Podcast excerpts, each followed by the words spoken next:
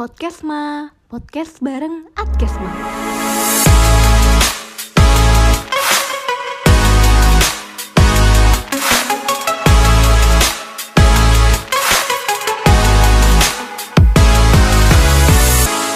Halo Kema Visip, selamat datang di Podcastma, podcast bareng Adkesma. Bersama aku, Cynthia Juwita, dan partner aku, Nadia Veranda, yang akan menemani waktu senggang kalian dengan ngobrol-ngobrol menarik seputar permasalahan kemahasiswaan nih. Nah, tepatnya, Podcastma membahas tentang isu-isu seperti mental health dan kekerasan seksual. Di Podcastma kali ini, kita akan membahas seputar isu kekerasan seksual bersama Bu Antik Bintari atau Bu Antik dari Universitas Pajajaran, dan juga Kak Resaria yang akrab dipanggil dengan sebutan Kak Ica dari Samahita Bandung. Nah, kita udah sebutin siapa aja narasumber Podcastma kali ini. Tapi kayaknya kurang nih kalau kita nggak memperkenalkan secara langsung narasumber kita tema Visip. Ibarat kata, tak kenal maka tak sayang. Kalau gitu, kita mulai dulu dari yang paling dekat sama Kema Visip ya, yaitu Bu Antik. Halo Bu Antik. Hai Cynthia, apa kabar? Sehat ya? Baik Bu, Alhamdulillah sehat. Nah, Bu Antik, boleh nih langsung aja cerita sedikit tentang kesibukan dan kegiatannya ke Kema Visip. Ya, eh, halo teman-teman mahasiswa ya, sahabat mahasiswa semua. Eh, makasih ya sudah diundang di sini. Saya sehari-hari sebetulnya staf pengajar di ilmu pemerintahan FISIP Unpad, tapi kemudian eh, saya juga merupakan dosen konselor dan kemarin juga kita membentuk satu tim namanya adalah tim untuk pendampingan konseling mahasiswa dan saya juga aktif di pusat riset gender dan anak Universitas Pajajaran. Jadi ya ya berkaitan dan itu semua deh, Cynthia. Oh gitu, ternyata Bu Antik ini uh, lumayan banyak ya yang mengikuti kegiatan-kegiatan yang berhubungan secara secara langsung nggak sih ke, ke kekerasan seksual. Nah, kalau Kak Ica sendiri itu apa kabar nih? Oke, halo semuanya, selamat siang, sehat selalu ya. Ya, uh, aku Ica, aku juga alumni Visip Unpad sebenarnya, waktu itu di jurusan antropologi dan sekarang kesibukannya lagi uh, masih di Samahita tapi sekarang posisinya udah sebagai apa uh, ya anggota Samahita gitu. Sebelumnya sempat jadi ketua juga. Dan kalau sekarang aktivitas kesibukannya selain jadi ibu rumah tangga sekarang juga jadi uh, di Common Room aktif di Common Room uh, jadi representatif untuk uh, Association for Progressive Communication di Indonesia gitu. Dan uh, senang sih bisa hadir di sini ya. Aduh di Unpad aku pulang. Alhamdulillah kalau seneng ya. Oh ternyata Kak Ica ini alumni Unpad juga ya satu jurusan sama Cynthia Kak antropologi. Wah, iya nih aku antropologi juga nih. Ya, dua stek ulang, nanti dua stek ulang sama Ica. anti perundungan, tenang. Wah, seru, seru, banget nih. Nah, mungkin uh, Kema Visip nih belum banyak yang tahu Kak Ica mengenai sama Hita. Nah, mungkin dari Kak Ica boleh dijelasin secara garis besar apa itu sama Hita dan sama Hita tuh tugasnya ngapain aja sih Kak gitu. Oke, jadi sama Hita itu uh, berdiri sebagai komunitas untuk jadi apa ya? Karena sama Hita kan punya arti yang uh, kalau secara Sanskerta itu artinya tegar dan kuat gitu. Jadi sama Hita ini jadi komunitas waktu awal berdiri jadi komunitas yang pengen jadi wadah untuk teman-teman yang ngalamin uh, kekerasan seksual atau kekerasan berbasis gender untuk bisa punya wadah yang aman, punya wadah untuk uh, kuat dan uh, tegar bareng-bareng gitu untuk pulih bersama gitu dan uh, di Samaita sendiri kita ada dua fokus kerja pertama kampanye edukasi gitu dan yang kedua pendampingan sosial jadi kita bantu jadi semacam teman curhat atau peer counselor lah untuk uh, teman-teman yang ngalamin kekerasan berbasis gender gitu. Oh gitu, wah menarik banget ya ini sama Hita. Boleh dicatat tuh kema visip sama Hita. Nah, kalau misalkan Bu Antik sendiri, tadi aku dengar Bu Antik tuh lagi sibuk di pusat eh, pusat riset kesetaraan gender juga ya, Bu. Nah, itu mungkin Bu Antik boleh ceritain kegiatannya di situ ngapain aja sih, Bu? Ya, sebetulnya pusat riset gender dan anak Unpad itu kan dari tahun 88 ya. Kemudian uh, dalam prosesnya kalau saya baru aktif di tahun 2009. Nah, sebetulnya kegiatan kita memang banyaknya di riset ya, di riset dan pengabdian pada masyarakat. Tapi sebetulnya saat ini kita masih apa ya, mereorganisasi kembali, memanage kembali karena sudah ada pergantian ketua ya, baru pergantian ketua. Jadi sedang memanage ulang hal-hal apa saja yang akan kita lakukan. Tapi tidak menutup kemungkinan kita adalah bagian dari bagaimana uh, kita membantu menyosialisasikan berbagai isu-isu ya berkaitan dengan kekerasan berbasis gender, kemudian juga bagaimana kemudian mengantisipasi eh, hal-hal yang sifatnya preventif begitu, termasuk penanganan. Karena kan kita ketahui bahwa Unpad juga sudah punya peraturannya ya, jadi uh, otomatis nanti pusat riset gender akan uh, menjadi salah satu ini ya uh, pusat riset yang di, uh, di menjadi acuan ya pada saat ada kasus-kasus uh, seperti itu gitu. Oh gitu Bu. Dan dilihat-lihat nih Ibu Antik nih udah aktif banget dari lama ya soal isu kekerasan seksual kayak yang tadi dibilang udah ikut uh, riset itu dari 2009 ya Bu? Ya, ha -ha, betul. Nah, tapi ada nggak sih alasan tersendiri dari Bu Antik sehingga tertarik dengan isu tersebut sampai akhirnya aktif dari 2009 itu sampai sekarang? Ya sebetulnya itu uh, sebetulnya saya interestnya sih dari dari dulu ya dari zaman kuliah ya. Cuman kan isu gender itu belum mengemuka ya. Jadi pada saat kemudian saya uh, saya menjadi dosen, kemudian saya tahu bahwa ada kajian-kajian riset dan gender dan anak, saya mulai concern ke situ. Nah latar belakangnya adalah bahwa saya melihat sekeliling saya itu uh, perempuan itu sebetulnya baik perempuan maupun laki-laki sebetulnya, tapi perempuan adalah kelompok yang lebih rentan ya dan punya kerentanan yang uh, luar biasa perempuan dan anak serta lansia itu dan kemudian saya merasa oh oke okay, kayaknya kita harus lebih fokus lagi gitu. Karena teman-teman sering kali juga cerita mahasiswa banyak yang ngadu. Jadi awalnya kan saya dosen konselor ya Sin ya. Karena saya jadi dosen konselor uh, per tahun 2004 saya sudah jadi dosen konselor. Kemudian bertubi-tubi itu banyak masalah banget curhat anak-anak tuh tentang pelecehan seksual gitu ya dan lain-lain. Tapi nggak tahu harus gimana gitu karena memang belum ada uh, yang concern terhadap isu itu di saat itu. Nah, sebetulnya kenapa saya tertarik karena kalau kita ingin melakukan aktivitas uh, yang lebih uh, taktis gitu ya, ya kita harus melakukan riset dulu kan gitu ya.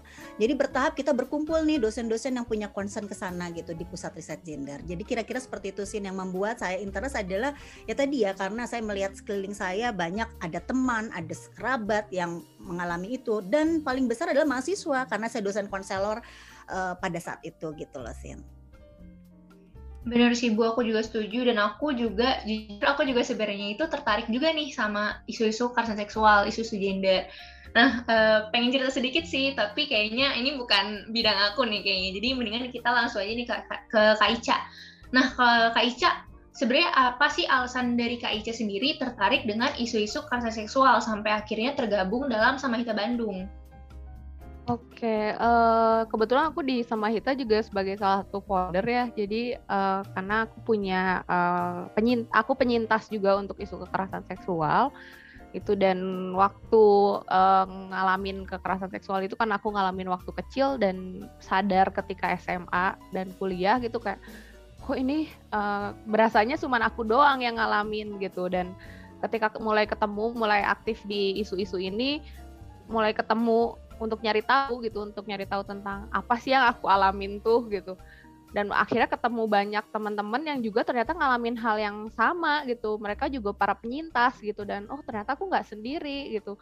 Akhirnya kita ngobrol-ngobrol ternyata susah banget untuk cari uh, komunitas atau lembaga atau apa pun itu yang uh, bisa membantu uh, apa ya kami para penyintas untuk bisa pulih gitu atau cari teman yang se yang mengalami hal yang serupa gitu.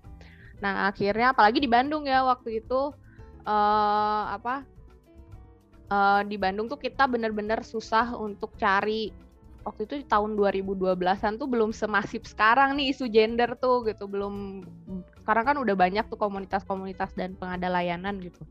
Nah kalau waktu zamanku tuh masih sedikit banget untuk cari informasi tentang ini, informasi pemulihan uh, untuk trauma kekerasan seksual itu susah banget gitu. Dan akhirnya kita sama teman-teman yang juga penyintas kayaknya kita perlu deh bikin wadah untuk uh, apa ya untuk ngumpul lah seenggaknya untuk sharing tentang isu atau kejad- uh, pengalaman yang pernah kita alamin gitu.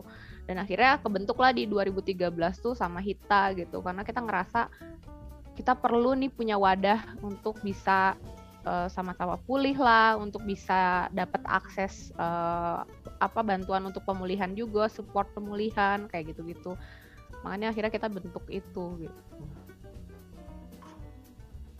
Benar, benar, benar kak. Uh, keren juga nih, nggak kalah keren sama jawabannya Bu Antik tadi. Tapi juga aku juga setuju nih karena kayak yang tadi Bu Antik sama Kak Ica bilang, kalau isu kekerasan seksual ini dulu itu tuh dianggap hal yang tabu, hal yang sepele karena uh, ada mention kata-kata seksual. Padahal itu itu bukan bukan menjurus ke hal-hal yang porno. Padahal itu adalah sebuah ilmu dan uh, harus semua orang tuh harus diedukasi. Benar nggak sih Nat? Bener banget, Cin. Karena uh, aku juga ngerasa kayak banyak banget, masih banyak banget orang yang belum paham banget nih mengenai kekerasan seksual. Nah, uh, tadi lagi ngomongin sama Hita, uh, aku mau nanya nih Kak Ica, kalau misalkan di sama Hita sendiri, alur pengaduan kasus kekerasan seksual itu kayak gimana sih Kak alurnya? Iya, bias kita sekarang udah punya hotline ya di dua tahun terakhir ini kita punya hotline uh, yang teman-teman bisa akses di IG-nya sama Hita tuh sebenarnya ada link tree-nya untuk uh, untuk hotline-nya. Nah, biasanya menghubungi lewat situ gitu, tapi ada juga yang lewat IG, ada yang lewat dari teman ke teman atau dari jaringan. Nah, biasanya kalau pertama kita cari tahu dulu permasalahannya apa gitu, permasalahan dari karena kan bentuk kekerasan seksual tuh banyak banget ya gitu kita cari tahu dulu bentuk kekerasannya apa terus juga uh, apa uh, dampak yang dia alami atau hal yang mengganggu keseharian dia dari kejadian trauma itu apa gitu. Nah biasanya kita juga mm, minta dia untuk asesmen psikologis dulu gitu. Karena di sama Hita juga kan kita nyediain uh, apa akses psikologis kan gitu seks psikolog gitu. Nah uh, biasanya di asesmen dulu untuk lebih tahu karena ini hampir sama kayak dokter ya gitu. Kalau kita nggak tahu traumanya apa apa yang kejadian sehari harinya apa yang mengganggu kesehariannya apa uh, kita juga jadi nggak bisa ngasih uh, apa ya semacam diagnosa atau masukan lah gitu untuk untuk gimana biar dia bisa uh, pulih gitu. Nah biasanya kita bantu uh, apa asesmen dulu psikologinya. Nanti dari psikolognya itu ngasih report ke tim pendamping gitu. Nah uh, dari situ nanti kita lihat oh ini kebutuhannya kayak gini. Oh ternyata dia butuh ke psikolog misalkan butuh penanganan lebih lanjut psikolog. Nah kita biasanya akan menghubungi uh, jaringan kita yang juga memberikan uh, pendampingan psikologi gitu. Nah atau butuh misalkan untuk misalkan kasusnya dia harus ini kuat nih untuk masuk ke ranah hukum misalkan kayak gitu atau dia pengen si pelapor pengen mas pengen masuk ke ranah hukum nah biasanya kita bantu dia untuk akses ke uh, apa uh, jaringan kita yang mendampingi uh, pendamping hukumnya gitu. Nah nanti untuk konsultasi kayak gitu gitu nah uh, kalau di Samahita jalurnya kayak gitu. Dan kita benar-benar ngejaga banget. Prinsip pertama kita adalah menjaga identitas uh, korban ya gitu. Identitas pelapor. Terus juga uh, kalau di Samahita kita uh, tidak memaksa uh, tidak memaksa si pelapor ini misalkan ini harus kerana hukum ini enggak enggak karena setiap pelapor tuh kan beda-beda kebutuhan ya gitu. Misalkan dia nggak mau kerana hukum gitu. Nah itu juga jadi keputusan semua keputusan terkait pemulihan dia penanganan kasusnya dia itu kita serahin ke si uh, pelapor. Kita cuma ngasih tahu bahwa oh ini pilihan ada pilihan A B C gitu. Nah kalau pilihan A resikonya kayak gini pilihan B resiko gini C kayak gini gitu. Nah uh, nanti dia akan kita bantu untuk menganalisis si resikonya itu dan kira-kira uh, dia akan pilih yang mana. Nah, kita akan minimalisir si bantu untuk minimalisir si resiko-resikonya dari pilihan-pilihan tersebut kayak gitu sih sebenarnya kalau di sama Hita uh, alur penanganannya. Oh gitu ya kak, ibaratnya dokter dianalisa dulu supaya nanti penanganannya tepat, iya nggak sih kak? Ya, ya kayak gitu sih sebenarnya. Oh, bener, bener, bener, bener. Wah, ternyata kayak gitu ya di sama Hita alurnya. Jadi kayak bakal disesuaikan lagi ke kebutuhan si penyintasnya gitu ya, Kak? Ya, penting banget. Karena misalkan aku penyintas uh, kasus kekerasan seksual gitu. Temanku juga penyintas kasus kekerasan seksual. Nah, treatment aku sama treatment temanku bisa berbeda gitu. Nah, kayak gitu-gitu. Jadi Ah, betul, eh, betul. nggak bisa nih satu obat di istilah kasarnya ya, satu obat, satu resep dipakai untuk semua gitu tuh nggak bisa kalau untuk kasus kekerasan seksual atau kasus-kasus traumatis lainnya ya. Bener banget, aku setuju, aku setuju. Iya, setuju banget nih karena ya semua orang uh, membutuhkan treatment yang berbeda-beda ya. Nah, kalau misalkan dari Bu Antik sendiri atau dari Unpad itu alur pengaduannya bagaimana ya Bu uh, mengenai ke kasus kekerasan seksual ini? Ya, em, sebetulnya em, gini ya. Sebetulnya kalau pengalaman pribadi saya sebagai dosen konselor itu kalau ada kasus dulu tuh memang ada namanya dosen bimbingan konseling gitu ya eh, di tim tim bimbingan konseling. Tapi kemudian pada tahun 2012 itu kan tidak ada dan memang eh, pelaporan tentang pelecehan seksual, tentang kekerasan seksual itu kan tidak terlalu masif seperti sekarang ya. Mungkin karena juga belum tersosialisasikan dengan baik sehingga korban juga enggan berbicara begitu ya. Jadi hanya dari mulut ke mulut aja saling ngadu gitu ya. Nah, itu mungkin karena itu. Jadi memang kita tidak mempersiapkan gitu loh ya eh, Cynthia dan Nadia. Tapi kemudian dalam perjalanannya kita merasa itu sangat perlu dan pada akhirnya alhamdulillah kalau pihak rektorat itu eh, segera merespon dengan mengeluarkan peraturan rektor nomor 16 tahun 2020 ya tahun lalu.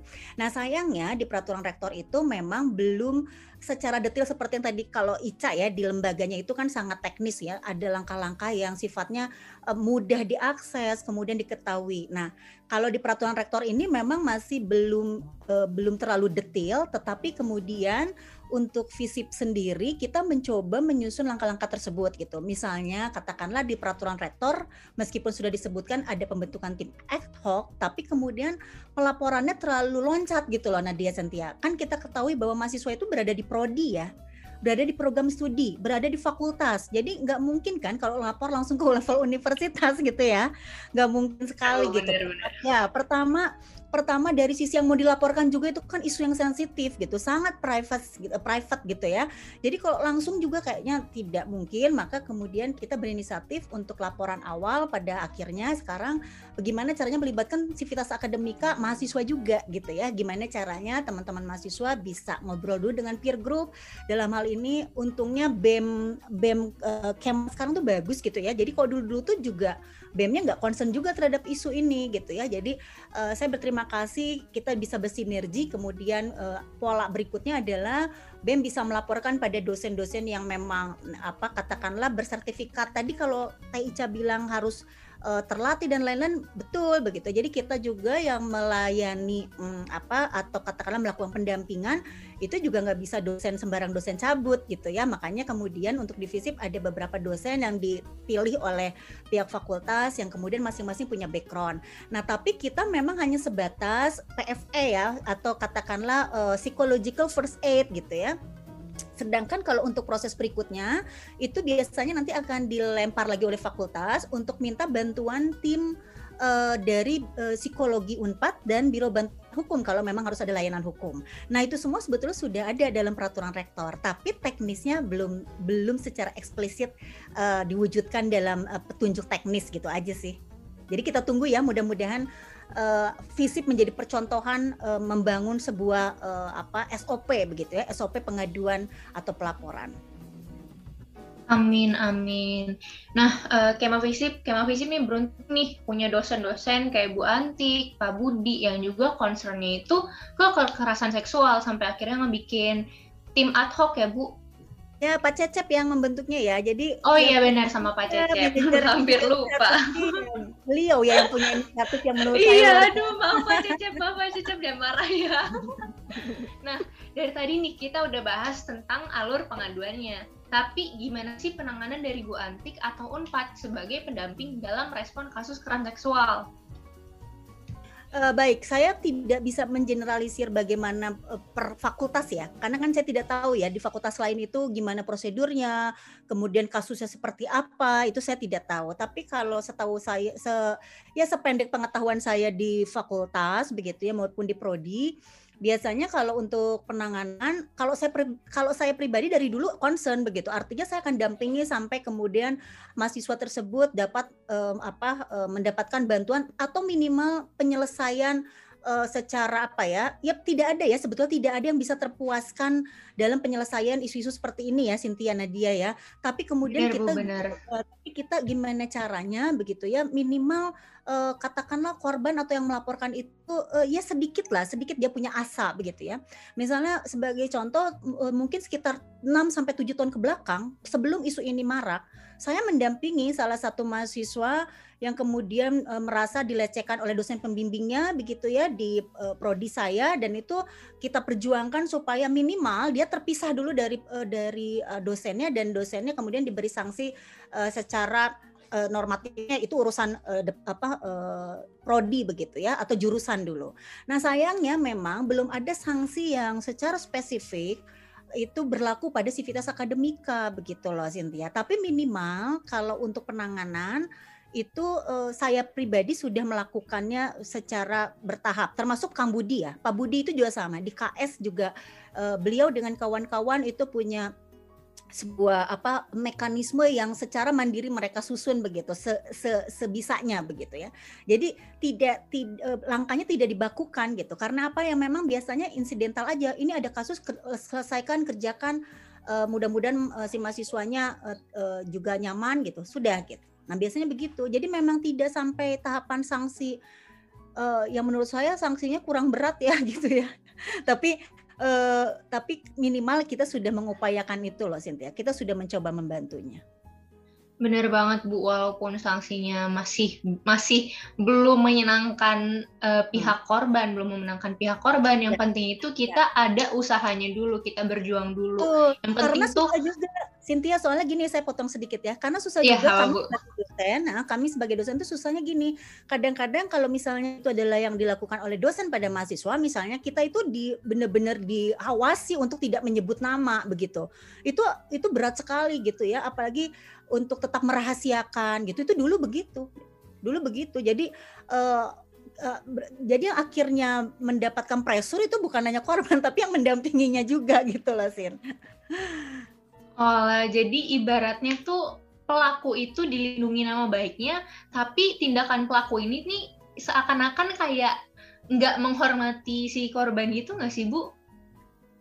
Kalau yang aku lihat sih kayak saya gitu. Tidak bisa ya, saya tidak bisa oh, mengatakan eh. melindungi ya, tapi tapi tidak ada tindakan gitu loh Sin. Jadi kalau kalau kata melindunginya sendiri saya kan harus cari tahu ya apa tujuan itu melindungi atau tidak gitu ya.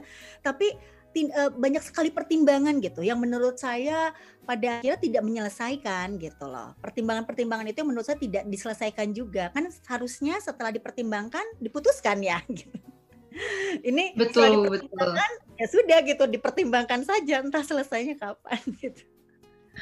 Oh, ternyata gitu ya. Kalau misalnya di Unpad masih rumit tapi masih alhamdulillahnya masih banyak juga dosen-dosen dan akademika yang lain yang masih concern sama ya. hal tersebut dan masih memperjuangkan. Betul, nah, betul. kalau dari nah, iya kenapa Bu? Ya, saya yakin di fakultas lain pun sama ya, karena saya tahu ada beberapa kasus juga gitu. Ah ya betul bu, betul bu. Alhamdulillah di Unpad juga udah mulai terbuka juga sih se uh, hampir semua uh, universitas sih di Indonesia yang udah mulai terbuka dan ini juga berkat dari perjuangan-perjuangan seperti Bu Antik sama Kaica nih. Nah kalau Kaica sendiri gimana sih cara penanganan sama Ita Bandung sebagai pendamping dalam merespon kasus kekerasan seksual? Iya, jadi kalau kita di pendamping sebenarnya prinsipnya tadi yang kayak aku bilang tadi, pertama uh, kerahasiaan identitas korban tuh penting banget untuk dijaga uh, ya gitu. Uh, kayak misalkan kalau di kita kan kalau dalam penanganan kasus ada beberapa tim pendamping kan di, di divisi pendampingan itu. Nah, teman bahkan yang ada dalam satu divisi pendampingan aja bisa nggak tahu kasus nama nama nama klien saya tuh siapa gitu. Karena dia nggak ada dalam satu tim uh, apa penanganan kasusnya. Nah uh, sampai se uh, serahasia itu buat kami uh, nutupin identitas korban ya. Kalau mungkin kalau karena kalau kita bukan basisnya di universitas kalau untuk nama pelaku sih kita seneng banget untuk keluar-keluar nama pelaku ketika kita udah yakin buktinya ada gitu ya. Gitu karena uh, penting banget untuk orang-orang tahu nih hati-hati nih orang ini nih gitu. Nah tapi kalau untuk korban sendiri pertama uh, prinsip kita tadi kerahasiaan kedua juga konsen jadi semua penanganan apa bentuk penanganan kasusnya, semua tindakan itu memang berdasarkan konsen korban.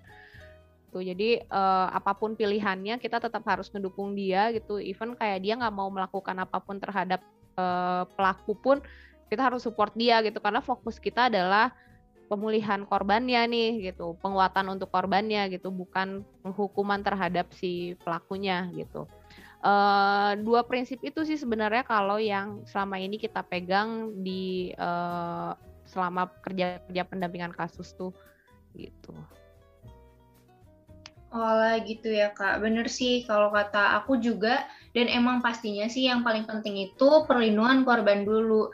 Dan dengan diberitahukannya nama pelaku itu juga buat orang-orang lain juga aware gitu dengan adanya pelaku di sekitarnya. Mungkin kalau misalnya uh, dia lihat pelaku atau segala macam ternyata ada kontak dengan pelaku dia itu juga bisa lebih menghindari dan mencegah adanya uh, perilaku tersebut perilaku dari pelaku terulang ke diri diri dia sendiri gitu. Betul nggak sih, Nat?